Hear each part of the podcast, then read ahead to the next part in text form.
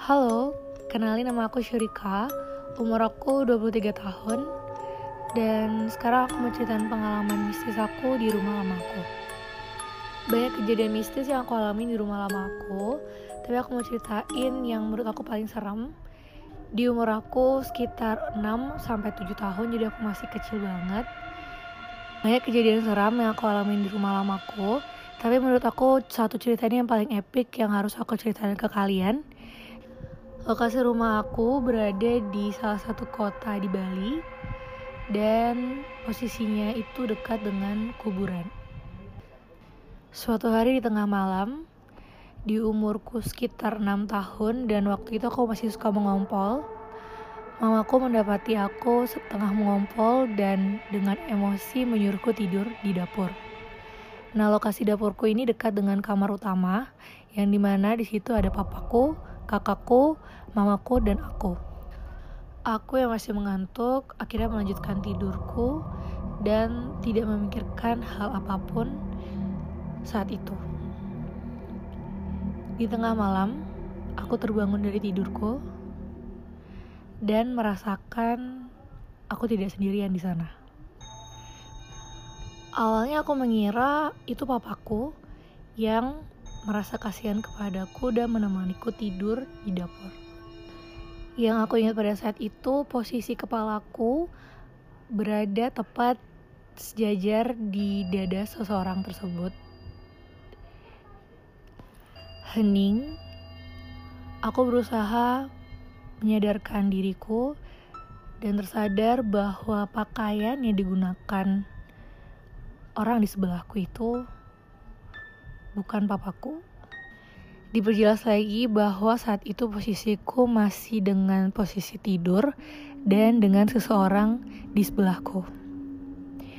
Yang aku masih ingat betul bahwa pakaian digunakan itu adalah pakaian kuno atau lama. Yang aku ingat juga kalau warna pakaiannya itu warna krem Aku yang udah merasa ketakutan, tapi belum berani untuk melihat siapa sebenarnya seseorang tersebut, terdiam sepersekian detik, memberanikan diri, mendongak ke atas, dan melihat siapa sebenarnya sosok yang ada di sebelahku.